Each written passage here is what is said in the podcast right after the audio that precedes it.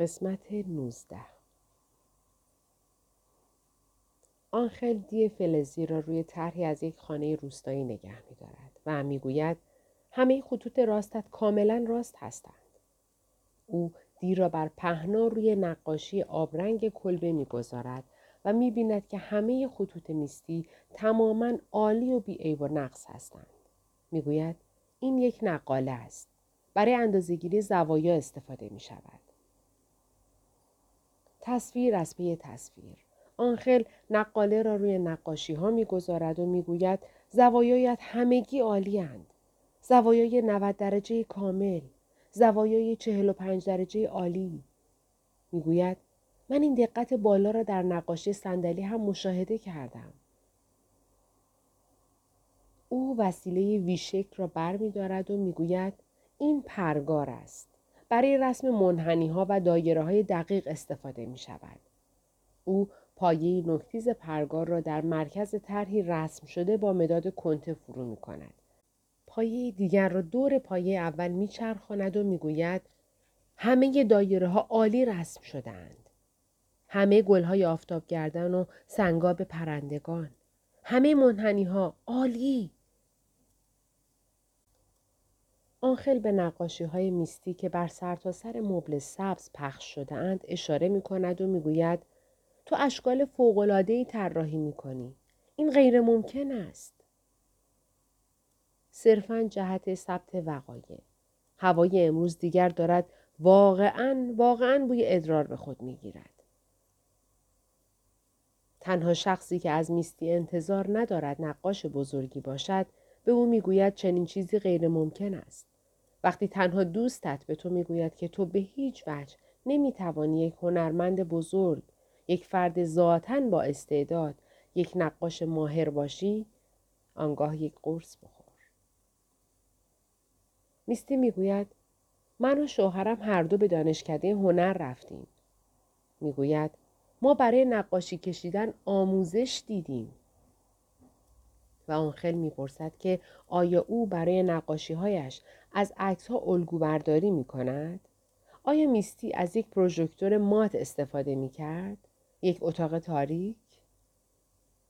پیام کنستانس برتون تو می توانی این کار را با ذهنت انجام بدهی. و آنخل یک قلم نکنمدی از کیف دوربینش بیرون می آورد و به او می دهد. می گوید اینجا او به دیوار اشاره می کند و می گوید دقیقا اینجا برایم یک دایره به قطر چهار اینچ بکش. با مداد بی آنکه حتی نگاه کند میسی برایش یک دایره رسم می کند. و آنخل لبه صاف نقاله لبه که با اینچ درجه بندی شده را روی دایره می‌گذارد و می‌بیند که قطر دایره چهار اینچ است.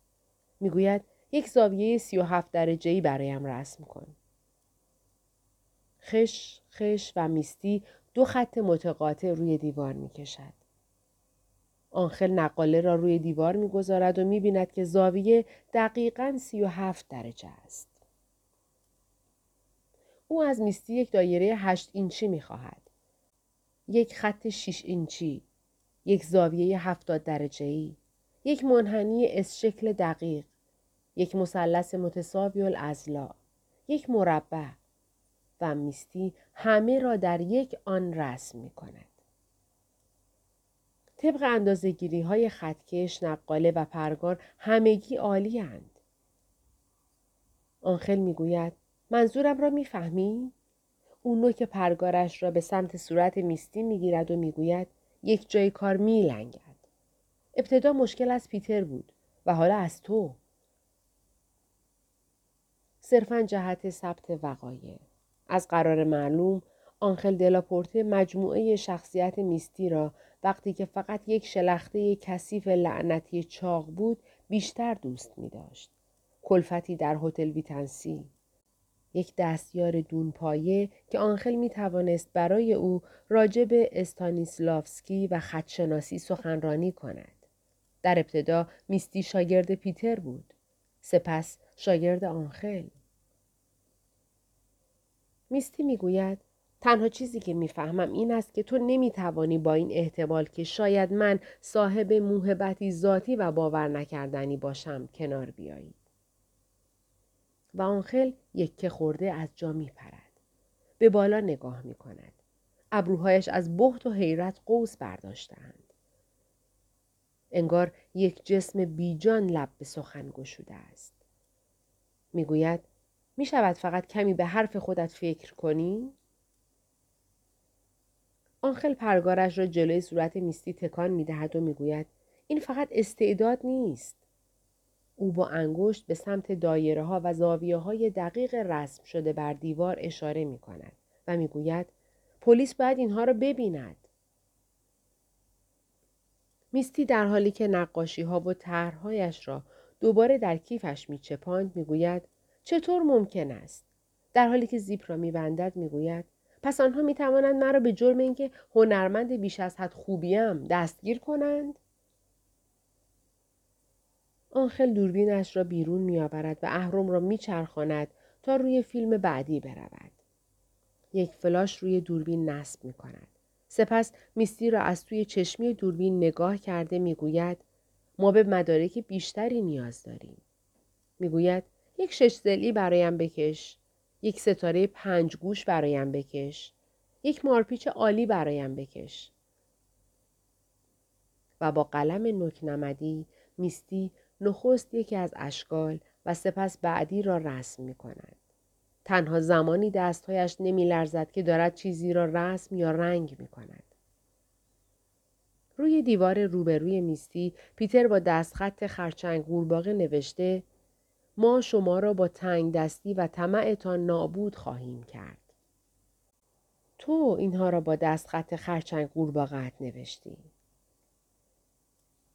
شش ای ستاره پنج گوش مارپیچ عالی آنخل از همه آنها عکس می‌گیرد به سبب نور فلاشی که کورشان کرده آنها کله صاحب خانه را که از حفره روی دیوار به درون آمده نمی بینند. او به آنخل که آنجا ایستاده و مشغول عکس گرفتن است نگاه می کند. میستی هم دارد روی دیوار نقاشی می کند.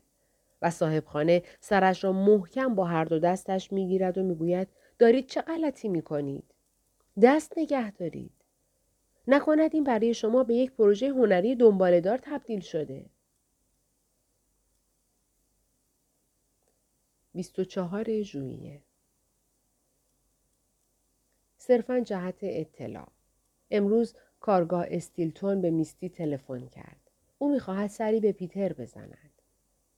او می‌خواهد سری به تو بزند.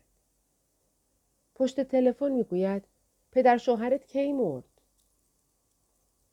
دوروبر میستی بر کف زمین تخت خواب همه اتاق از گلوله های خیس کاغذ های آبرنگ انباشته شده است. کیسه قهوه‌ای رنگی را که میستی وسایل نقاشیش را با آن آورده بود با گلوله های مچاله شده آبی لاجوردی و سبز وینزور پر شده است. مدادهای گرافیتیش، مداد رنگیهایش، رنگهای روغن و گواش و آکریلیک او همه را در راه تولید زباله حرام کرد. پاستل های روغنی لزج و پاستل های گچی نرمش آنقدر به سبب سایش کوچک و ریز شدند که دیگر نمی‌توان در دست نگهشان داشت. کاغذهایش تقریبا تمام شدند. آنچه در دانشکده هنر به تو نمی آموزند این است که چگونه می توان به یک مکالمه تلفنی ادامه داد و همچنان نقاشی کرد. با گوشی تلفن در یک دست و قلمو در دست دیگر میستی می‌گوید بابای پیتر چهارده سال پیش درسته؟ با مالیدن رنگ بر یک طرف دست و مخلوط کردنش به کمک نرمه انگشت شست کار میستی همانقدر اشتباه است که کار دوگیا. او با این کار دارد خود را به دام آنسفالوپاتی سربی می اندازد. کری، افسردگی، مسمومیت موضعی. کاراگاه استیلتون او می‌گوید هیچ مدرکی دال بر اینکه هروویلموت مرده وجود ندارد. برای نکتیز کردن قلمویش میستی آن را توی دهانش میپیچاند. میستی می‌گوید ما خاکسترش را ریختیم. می‌گوید سکته قلبی بود. شاید هم تومور مغزی. روی زبانش رنگ مزه ترش دارد. رنگ به حالتی زبر و دانه دانه در لابلای دندانهای عقبش حس می شود. و کاراگاه استیلتون می گوید هیچ گواهی فوتی از او موجود نیست. میستی می گوید شاید آنها مرگش را صحنه سازی کردند. میستی کاملا از حدس و گمان تهی شده است. گریس ویلموت و دکتر تاچت سراسر این جزیره با پردازش و کنترل تصویر سر و کار دارند. و استیلتون می‌گوید منظورت از آنها کیست؟ نازی ها، کلن ها. با قلموی آسمان شماره دوازده از جنس موی شطور او یک لایه آبی کمرنگ عالی بر فراز درختهای سربرافراشته در افقی ناهموار و عالی در رشته کوههای عالی می کشد. با قلموی شماره دو خز سمور او نور خورشید را بر هر یک از موجهای عالی می افزاید. منحنی های عالی و خطوط صاف و زوایای دقیق. پس گور بابای آنخل دلاپورته. صرفا جهت ثبت وقایع روی کاغذ هوا جوری است که میستی می‌گوید چنین خواهد شد عالی صرفا جهت ثبت وقایع کاراگاه استیلتون می‌گوید چرا فکر می‌کنی ممکن است پدر شوهرت مرگش را صحنه سازی کرده باشد میستی می‌گوید داشتم شوخی می‌کردم بیشک هر و ویلموت مرده است با قلموی شماره دوازده سنجاب میستی نرم نرمک و با ضربات آهسته بر جنگل سایه می کشد. چه روزهایی که با حسر در این اتاق تلف شد. در این مدت هیچ یک از هایش به اندازه نیمی از طراحی آن صندلی که حین کسافتکاری توی شلوارش کشیده بود خوب نبودند. همان طرحی که او بیرون از اینجا در دماغ کشیده بود. حراسان از یک توهم با چشمهای بسته مسموم از غذا همان طراحی که او در ازای یک اسکناس پنجاه دلاری چرکین فروختش در تلفن کاراگاه استیلتون می‌گوید هنوز آنجایی میستی می‌گوید آنجا را تعریف کن می‌گوید برو پیتر را ببین او با یک قلموی نایلونی شماره دوازده گلهای عالی در علفزاری عالی نقاشی می کند. طبیع کجاست؟ میستی نمی‌داند. اگر انتظار می رود که میستی اکنون در آشپزخانه مشغول به کار باشد، او به این حرفها اهمیتی نمی دهد.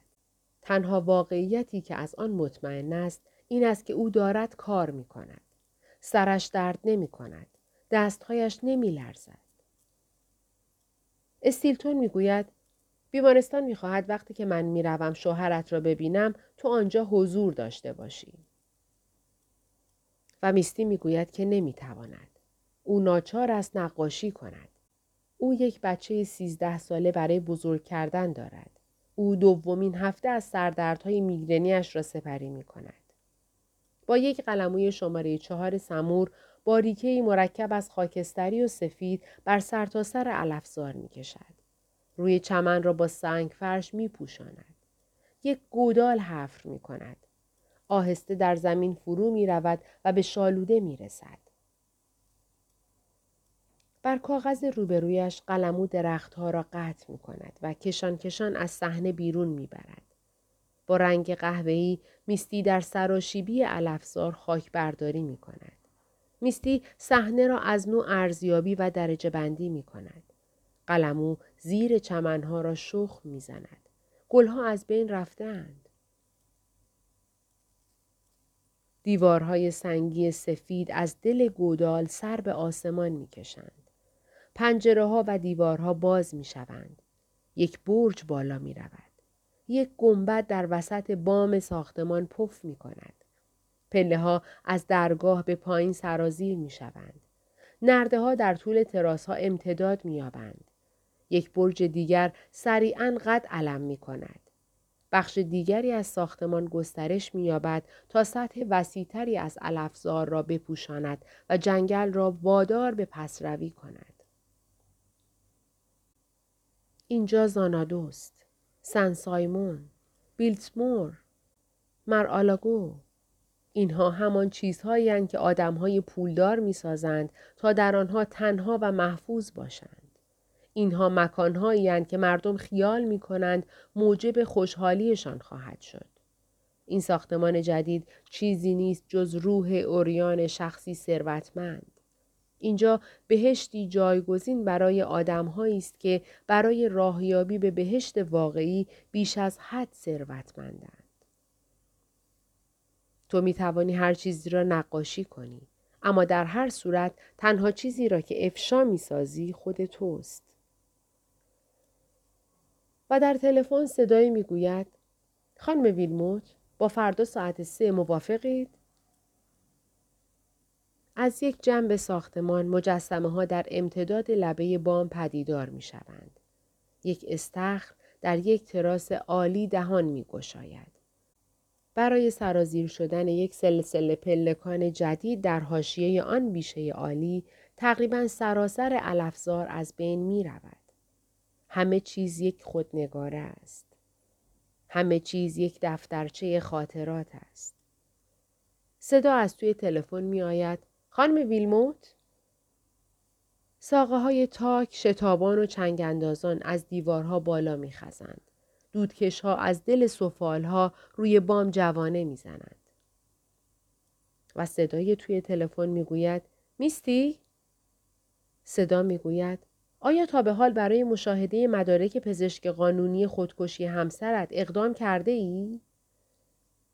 کاراگاه استیلتون می گوید آیا میدانی شوهرت ممکن است قرص های خواب را از کجا گرفته باشد؟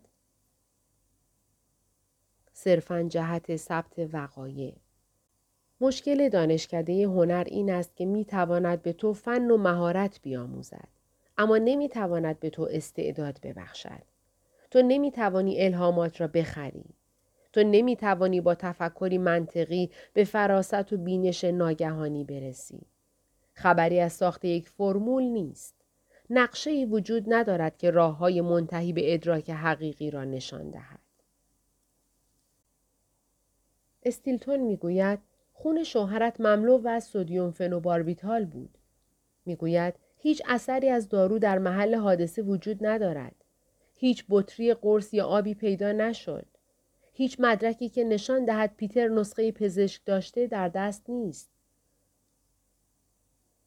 میستی که هنوز به نقاشی مشغول است می‌پرسد که این بحث قرار است به کجا ختم شود. و استیلتون می‌گوید به اینکه شاید بهتر باشد به این فکر کنی که چه کسی می‌خواسته شوهرت را بکشد. میستی می‌گوید فقط من. پس آرزو می کند که ای کاش این کار را نکرده بود. نقاشی به پایان می رسد. عالی، زیبا، میستی هیچگاه چنین جایی را به چشم ندیده است. از کجا به ذهنش خطور کرده؟ میستی نمی‌داند. سپس با قلموی زبان گربهی شماره دوازده که به مشکی آجی آغشته شده میستی هر آنچه را که بر صفحه قابل رویت است یک بار محو می کند. 25 ژوئیه وقتی برای نخستین بار خانه های سرتاسر خیابان گام و خیابان لارک را می‌بینی همگی بسیار عظیم به نظر می رسند. همه آنها سه یا چهار طبقه قد کشیدند و ستونهای سفید دارند. قدمت همهشان به آخرین انفجار اقتصادی در هشتاد سال پیش باز می گردد. یک قرن. خانه از پس خانه. آنها در پشت درختهایی پرشاخ و برگ که به بزرگی ابرهایی سبزگون و طوفانزا هستند نشستند. گردو و بلود. درختها در خیابان صدار صف کشیدند و روبروی یکدیگر در دو سوی خیابان مقابل حیاتهای چمن پوشیده سر برافراشتند. نخستین بار که آنها را می‌بینی بسیار پرسمر به نظر می‌رسند. هر و ویلموت به میستی گفت نمای جلوی معابد با شروع در سال 1798 آمریکایی ها نماهای ساده اما عظیم از معماری یونانی را بنا کردند. گفت با رسیدن به سال 1824 وقتی ویلیام استریکلند دومین بانک ایالات متحده را در فیلادلفیا طراحی کرد دیگر هیچ راه بازگشتی به معماری سابق نبود. پس از آن خانه ها چه کوچک چه بزرگ میبایست به ستونهای خیاردار و سقفهای سنتوری چشم نواز در سرتاسر سر بخش جلویی ساختمان مزین می شدند.